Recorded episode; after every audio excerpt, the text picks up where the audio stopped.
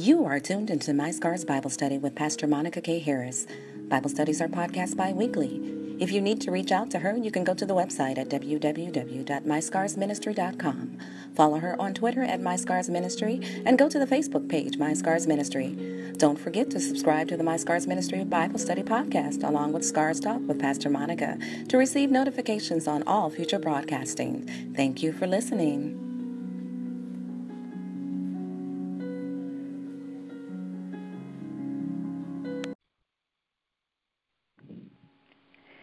Thank you for tuning back in to um, My Scars Ministry Bible Studies. This is Pastor Monica, and we are finishing up our Bible study on spiritual warfare. And if you joined in a couple weeks ago, you'll understand that uh, spiritual warfare is real.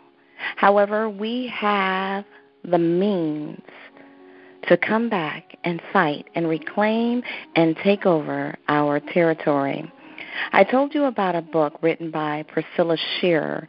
It's called The Armor of God. And please, whatever you do with this spiritual warfare battle, go out and get her book on Bible study. It's called The Armor of God. And it gives you the necessary insight that you need to live a victorious life for God. And Again, the study comes from Ephesians 6 10 through 20. And again, we have to remember that just as there are heavenly angels, there are hell's angels. And I'm not talking about the motorcycle club. I'm talking about real demonic forces that are governed and given instructions by Satan himself. So we have to learn how to stand up against those trials, those darts, that assignment that the enemy has given his minions, his imps, his workers for our lives. And so we're going to just um, jump right in. And again, remember, if you have your Bible, we're coming from Ephesians. Ephesians 6. 10 through 20. And we've all gone through different things in our lives, and the manifestations of different things can be different in each of our lives. But we're going to talk about how you battle with the enemy and when. How you battle with the enemy and when. And I need you to know that God has already objectively defeated Satan in his very agenda. He has delivered us from the penalty of sin. He has given us power. And ultimately, he will deliver us from the very presence of sin. But while that's going on, while we're still here on this earth, we're involved in a mean war, a warfare against demonic forces. And as believers, we have been transferred from the kingdom of darkness to the kingdom of light.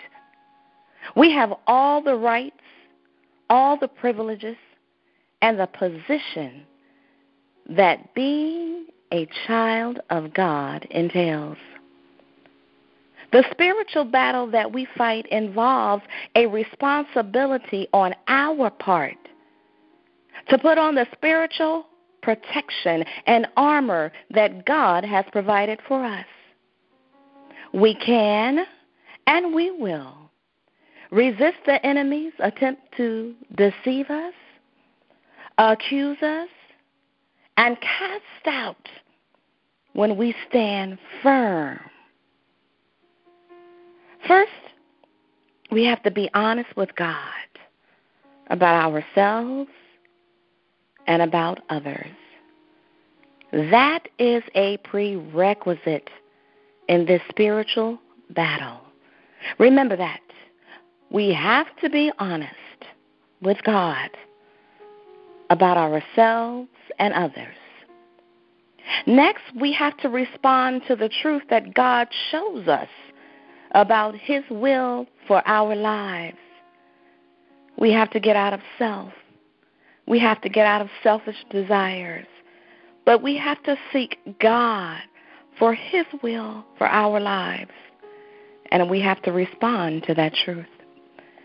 It's righteous living. And then we have to have a clear understanding of the Word of God. I said a clear understanding of the Word of God. And then we have to take every possible opportunity that is available to share it with others. Share it at home, share it at work, share it at the gym, share it in the stores, share it in the park, share it in the gym. Share it wherever you are. And sometimes sharing it isn't always picking up a Bible and quoting scriptures. Sometimes we share the Word of God just by the way we live our lives, just by the way that we walk, just by the way that we talk, just by the way that we respond to others. Share it whenever possible. A great majority of all spiritual warfare never needs to go beyond the regular practice of living out our position in God, but by our faith. And what I'm talking about now is not necessarily the norm. See, our practice of Paul's metaphor, the spiritual armor, protects us from Satan's ongoing attempts to break our fellowship with Jesus. And as a result, it minimizes the impact of the enemy. So, with that in mind, we have to always know that there are times when we have to move beyond standing firm and holding on to that position that we have. See, we got to get dirty sometimes. You, you sometimes you got to get down in the trenches. Sometimes you have to get your hands dirty. You have to actually engage the enemy in combat. Yeah, there are times when you're going to have to stand up to that devil face to face.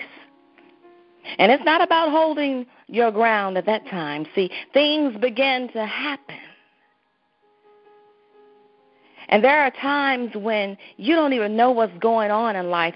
Things keep happening one after another after another, and you don't understand. But if you stop and think about it, you are in a spiritual warfare. You may find yourself standing face to face with an assault by the enemy. And there are certain times when that happens. When you're taking big steps of faith regarding your spiritual growth. When God begins to elevate you to a higher level. It could be anything as simple as when you've just accepted Jesus Christ as your Savior because many people think that when you accept Jesus, that all of your troubles are gone. No, honey. that is so far fetched. That is when the troubles begin. As soon as you say yes, there is a death sentence passed down on your life. There is a bounty hunter, a head hunter looking for you. And the higher your anointing, the higher the bounty. And so when you're going through these things and you've memorized these scriptures, that's fine. But you've got to start getting into that Bible on a regular basis. You've got to read it. You've got to meditate on it. You've got to live it. You've got to do things that other people would think you're crazy for. So when you're being elevated, know that's when you're going to be attacked. When you're spiritually growing, because the enemy wants to come in at that time and scare you. Another time that the enemy comes in is when you're invading his territory. When you're in evangelism, or maybe you've gone on a mission trip, or you're involved in something with your church and you're trying to reach out to other people and you're sharing the good news of God with your neighbors or your friends. He comes, he attacks. And then he attacks you hmm, when you're exposing him for who he really is. When you expose the devil for who he really is, everything seems to turn upside down. Demonic opposition in ways that you could not even believe. But just know that when you start it, you already know what's coming. Because when you disrobe him and you leave him naked and you expose him for who, really, who he really is, you become a part of letting other people see demonic spirits for what's going on. And you're going to get hit. And then another time he attacks you is when you repent of something or you're trying to be delivered from something and then you make a a, a break. You escape the addictions of of alcoholism or smoking or sex even. Or you've been in a relationship with someone that you're not married to, or maybe you've been having an affair with someone who is married. But as soon as you repent and you break free from those addictions, all hell begins to break loose. But let me tell you something. We have got to get right with God. And when we get right with God, we become a threat to the enemy. And when we're a threat to the enemy, we have spiritual warfare. And spiritual warfare comes to derail you or stagnate you, to stop you from going on and doing what God has called you to do. Realize that when you walk away from sin and you walk away from things that are not of God, that the enemy is losing one of his own. And so when he's losing one of his own, he will fight. Another time is when God is preparing us either individually or together to do a great work for his glory. Say you're involved in ministry and you're trying to put together a conference or a revival. Hmm. One of the things that lets you know that God is up to something is when you receive a great spiritual attack and you don't know why. So, in the unseen world, they often know what things are happening more than we do. We get a lot of spiritual attacks. And when you get those, you should think to yourself, that something good is about to happen. That I must be worthy of something in the kingdom to get the darkness to pay this much attention to me. It's time to do some spiritual warfare. And there are times when these things are going to happen. So here's the question you can ask yourself once you're wearing your spiritual armor and you still find yourself bombarded with spiritual opposition, how do you engage the enemy and win the battle? Remember, I told you we're reading from the book of Ephesians 6. If you have it, you can pick it up and you can flow right along. We learned in verses 10 through 12, it says, Finally be strong in the Lord and the strength of his might. We've learned the command to put on the full armor of God. Why did we learn that? Well, there's the struggle. And the struggle that we have is not against man or woman. It's not against flesh or blood. It's not against your coworker, it's not against your boyfriend, your girlfriend, your husband, your wife. It's not against your sister, your brother. It's not against the people in your church, but it is against the rulers, against the powers, against the world forces of this dark world. And then when having done everything else, we are to stand and we are to stand firm. And then it says in verse 13, Take up this full armor of God, and having girded your loins with truth, put on the breastplate of righteousness, having your feet shod with the preparation of the gospel. Then at 16 it says, In addition to all, in addition to all, once you've done all of that, notice this. These things are not just holding your position, but once you've done all that, you pray. You pray for one another. You don't stop. Next three talks about what happens when the missiles begin to be fired and the attacks are coming. In addition to all of that, take up the shield of faith with which you'll be able to extinguish, put out all the flaming missiles that are being thrown at you from the evil one. And then you take that helmet, the helmet of salvation and the sword of the Spirit, which is the Word of God. And look at these three pieces of armor because they have to do with when the missiles of the enemy are attacking you. Look at the first one how to engage the enemy and win.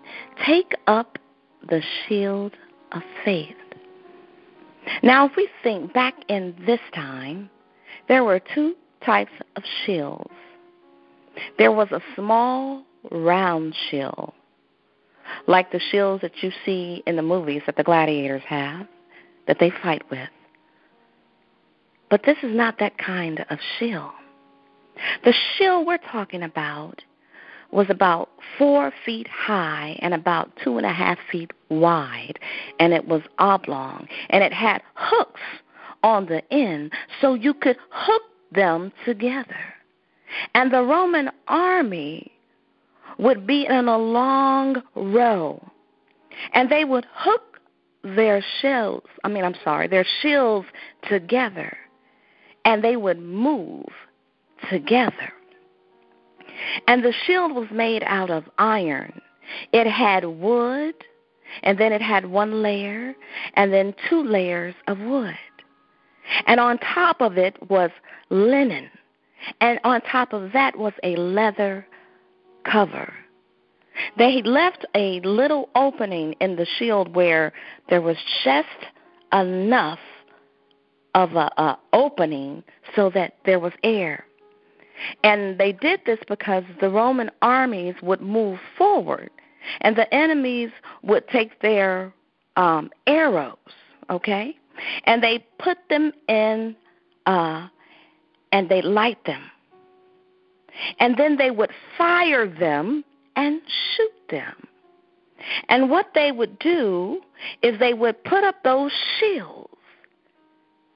And so they would come in And because of that gap, it was able to extinguish the flaming missiles. See, things just aren't put in the Bible just to be put in there. There's a reason. So I just explained the metaphor that Paul was talking about. So one one time in ancient Greek in Seneca, there was a soldier that came in with 200 arrows in his shield. 200 arrows that had been extinguished. So, with this picture being given to you, he went out there and he understood what it meant to take up the shield of faith. He took up his shield, and by faith, he went out there. And every arrow that was pointed towards him to kill him, he was able to conquer. The shield protected him. So, what is the shield of faith, and what does it mean to us? The definition of faith is our absolute confidence in God. It's our absolute confidence in His promises and His power and His will for our lives. Its purpose is to quench all the fiery missiles of the evil one. So the shield of faith is not saving faith, but this is faith in God. This is faith in God's promises that when something comes, whether it's a deception or an attack, and even though we may be scared to death, that shield of faith is claiming God's promises and trusting God's character and applying God's truth and holding it up to deflect the lies, the darts, the arrows of the enemy, whether they be fear, condemnation, accusation, lies, trials, tribulations, whatever they may be. The fiery darts are missiles, and the missiles are the schemes of the devil. They're the temptations of the devil, the lies, the attacks that are aimed at us, God's people, His chosen ones. Now, listen the goal of the darts are to get you to shift your focus from God onto something or someone else. The ultimate goal is a shield of faith.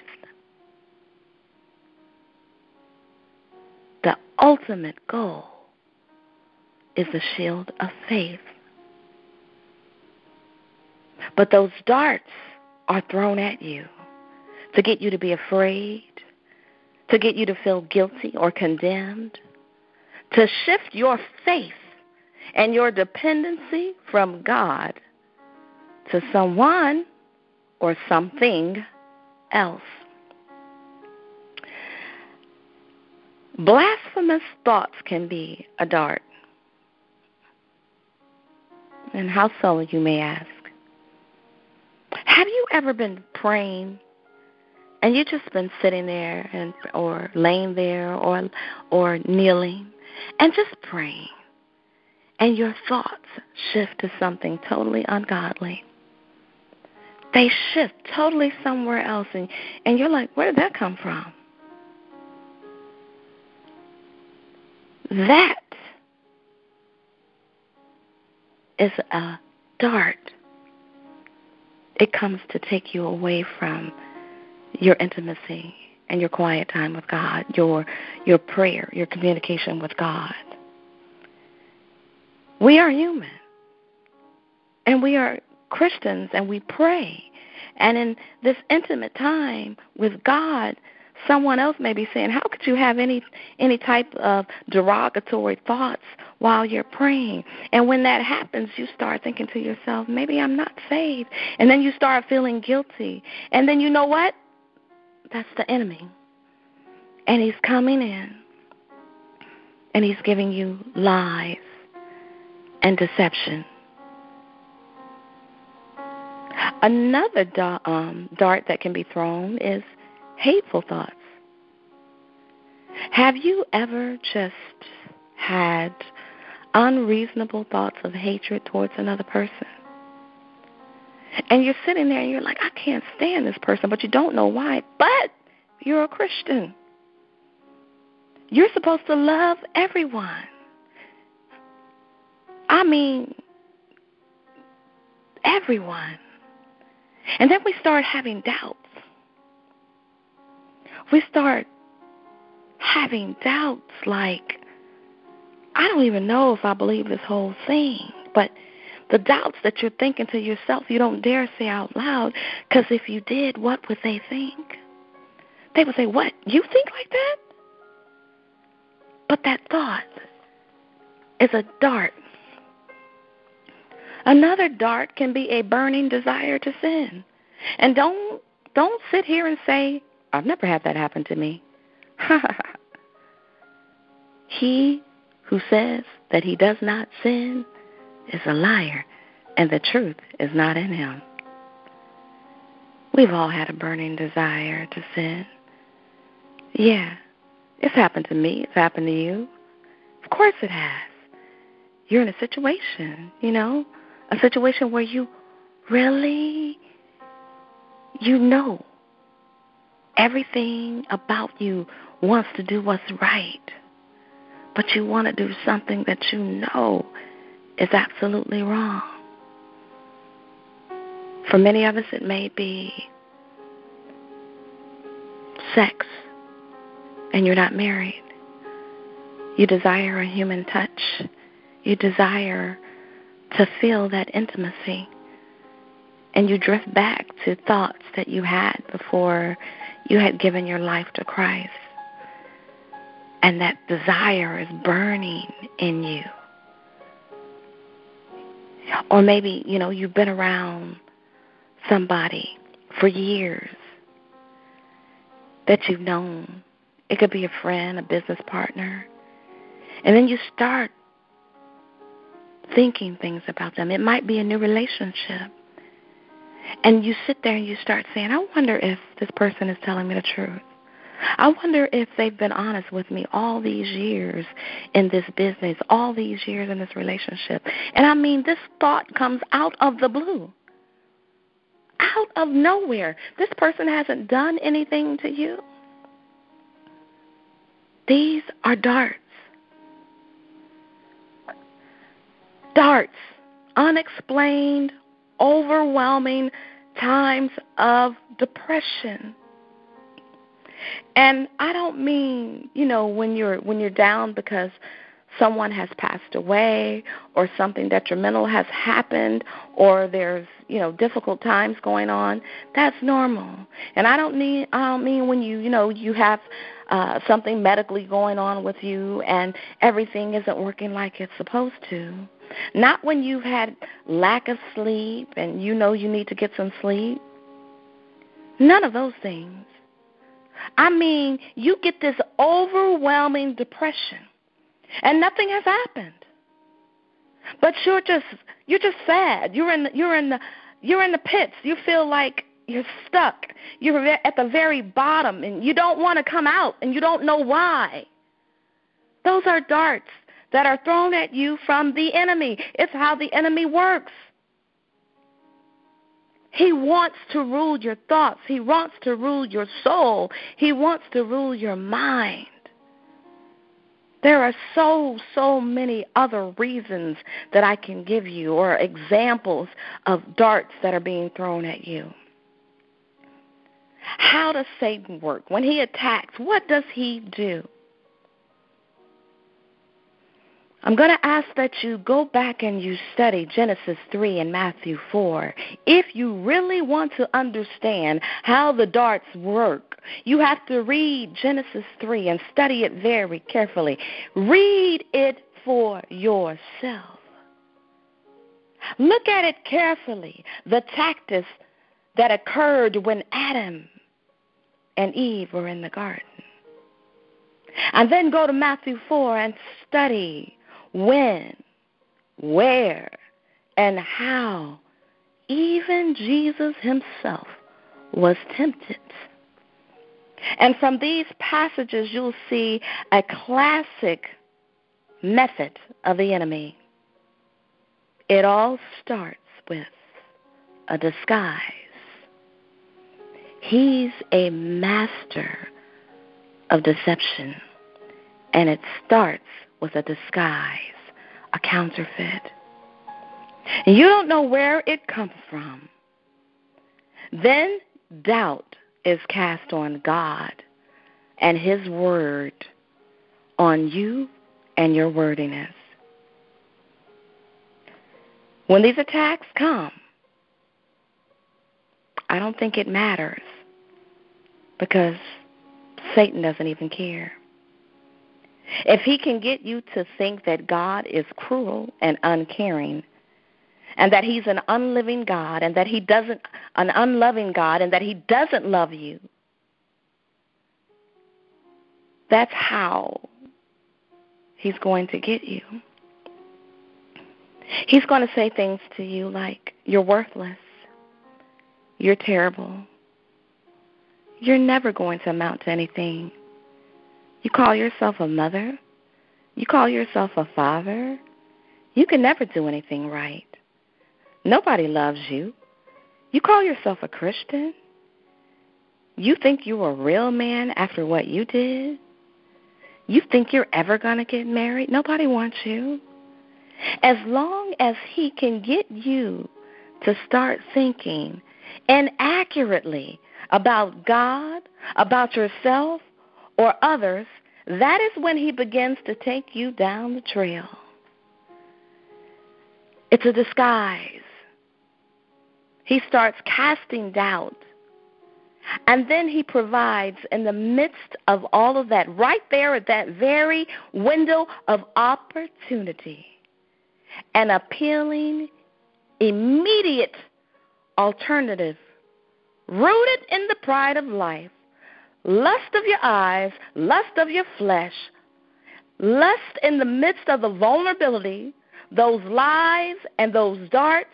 He sets it all together. It's all going according to his plans. And then he sets it right out for you. A fine man, a fine woman, a great business deal, money, power, fame, pride. It's all a lie. But He'll feed it to you right there when you're at the very bottom, when He snatched you. And He's created in you this mind to believe that you're worthless and that you could never be loved by God or anybody else. It's a lie. Don't you believe it? God loves you. John 2:15 and 16 is something that we need to read and we need to memorize. Because of every temptation, I believe that there is a scripture that will fall into one of these three categories. We're told in that passage love not the world, neither the things that are in the world. For all that is in the world, for those who love the world, the love of the Father isn't in them.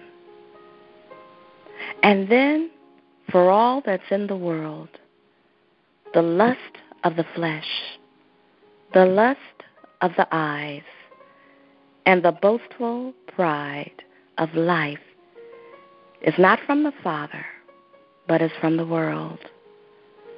And the world and all that is in the world is passing away.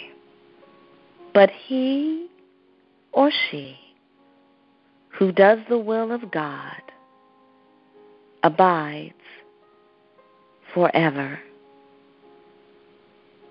You need to know that missiles and darts and arrows are going to come. Sometimes they'll appeal to your flesh. Sometimes they'll appeal to your eyes or your ego. And those will be the ways that the enemy will come. But here's the application darts of doubt and deception must be immediately met, immediately met by the shield of faith. And you may be saying, well, what is she talking about? What does Pastor Monica mean? I don't understand. That means you are to do this. Your active, present, active application of the truth to your personal situation as soon as you recognize that a dart has been received. Again, you are to check out your situation. The active, present, active application of the truth. Apply it to your personal situation as soon as you recognize a dart has been received.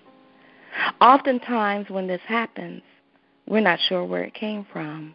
But if we hold on to the shield of faith, as soon as it comes, we will take up a specific truth of Scripture and will hold up that shield of faith to deal directly with whatever that issue is that we're dealing with. Evil temptations that appeal to specific desires happen to show up when we're most vulnerable. And guess what? They are not accidental. They are his deceptive tactics. They work along with him and his evil entourage. They are specifically designed, timed, and personalized in hopes that you will fall prey to his demonic ploy and that you will miss out on experiencing an abundant life in Jesus Christ.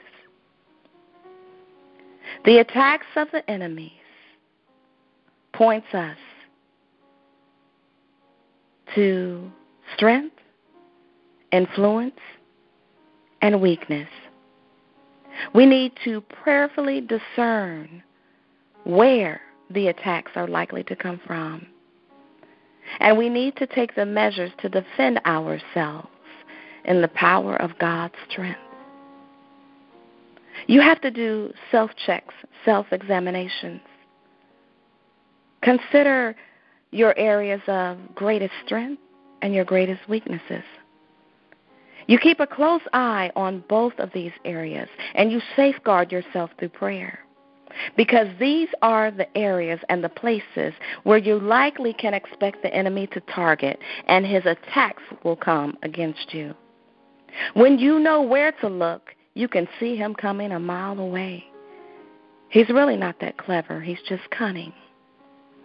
We're fighting a spiritual war with an enemy whose primary tactic is deception. This enemy can be defeated through spiritual resources that God provides for us, and these resources are activated and empowered through prayer. Prayer is simply an outpouring of your heart to God, and then making room in your life to hear back from Him in His Word. And as He orchestrates your circumstances, God wants to have a conversation with you. He longs to hear what's really on your heart. He wants you to be open and honest with Him.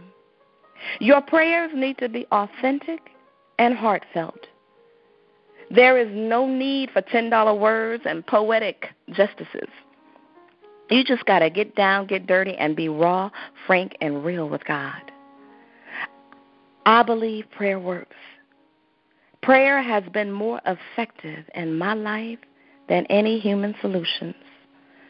Time and time again, I've seen that lasting changes come only through prayer.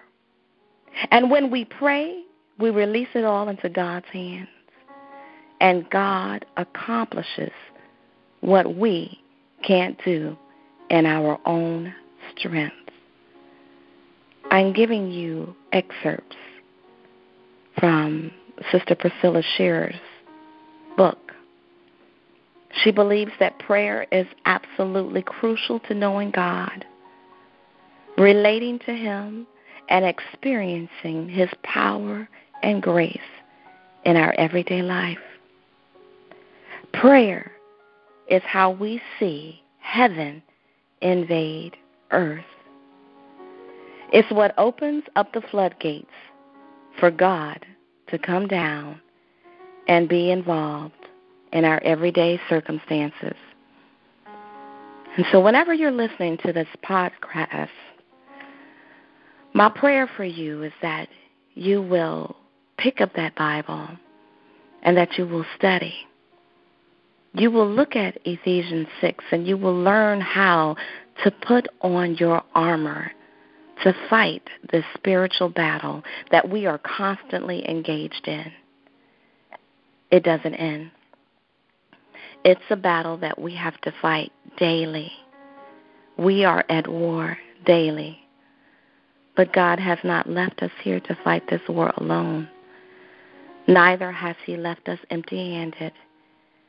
He has given us everything that we need to fight this battle and to win. But again, remember that once we win the battle, it's not over because the battle is constant. There's a constant battle as long as we live on this earth. We have to fight.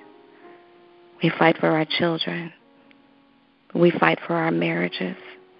We fight for our ministries. We fight for our homes, our jobs, our churches we fight for one another. Because the enemy is always, always standing ready to attack.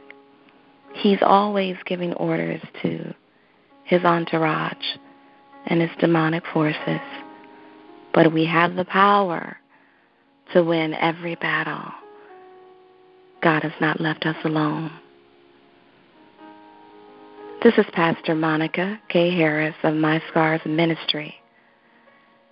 And I thank God for you tuning into this podcast and listening to how we can overcome spiritual warfare. If you need to reach out to me, you can find My Scars Ministry on Facebook. Go on there, like the page, get your daily dose of encouragement. Also, the website is www.myscarsministry.com. You can follow me on LinkedIn under Monica K. Harris. Follow us on Twitter at My Scars Ministry. Don't forget to subscribe to the podcast, My Scars Ministry Bible Studies, as well as we have another podcast with our monthly talk show called Scars Talk with Pastor Monica. Don't forget to go on there and subscribe. If you have prayer requests or questions, you can inbox me on Facebook or you can leave them on the confidential form on the website. And again, that website is www.myscarsministry.com. You can submit prayer requests, testimonies, or any questions you may have, and I'll be happy to get back with you as soon as possible. And if I am not available, someone will get back with you as soon as possible. And so tonight we will end this Bible study in prayer as I thank you all once again for tuning in. Father God, we thank you. We thank you that you have not left us alone. We thank you, Father, that you have given us what we need to fight and to win every spiritual attack from the enemy. We thank you, Father God, that you have given us an open opportunity to come and converse with you through prayer. that we don't have to wait for a specific time nor a specific person because Jesus paid it all for us on the cross. And so we thank you, Father God. And we ask you tonight, Father God, that you forgive us for our sins. Forgive us for everything in our lives, Father God, that is not like you. Cleanse us and renew us, mind, body, and soul, Father God, as we walk boldly into this life that you have called us to walk in. Father, we ask that you decrease us as you increase in us. Father, we give you the praise, the glory, and the honor. And we pray for those, hallelujah, that are yet lost, Father God, that through somehow and some way they will see the light in the middle of all of their darkness. We pray for every lost soul that may be tuning into this podcast that something has been said that will touch them, that will make them want to change their lives forever, that will make them want to change their life forever, that they will call you their God and recognize that Jesus Christ died on that cross for their sins. And that all that is needed to be done is for them to say, I'm sorry.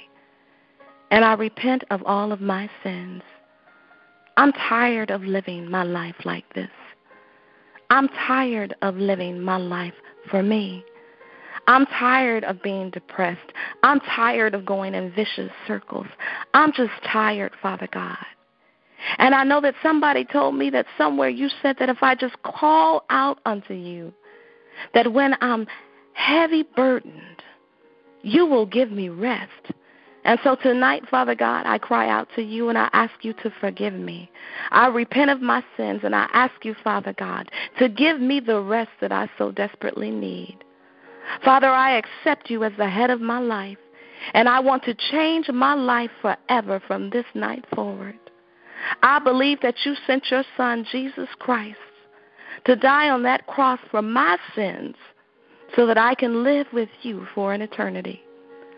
I'm sorry, Father God, and I, I will not go back. I will not go back to the ways of the world. But tonight I submit myself to you fully.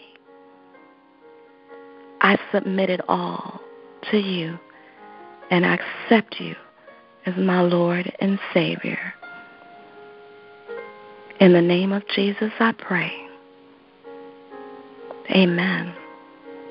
And if you've prayed that prayer, please get connected with some Bible believing saints. Not those that are just talking the talk, but those that are walking the walk. Someone that can hold your hand and help you along the way. Someone that can pray with you and for you. Someone that can mentor you, that can teach you, so that you can understand that this isn't an easy walk, but it's a necessary walk. And it's the best decision you could ever make in your lifetime. God bless you all. I thank you again for tuning in to My Scars Bible Study. This is Pastor Monica Harris saying, I love you and God bless you.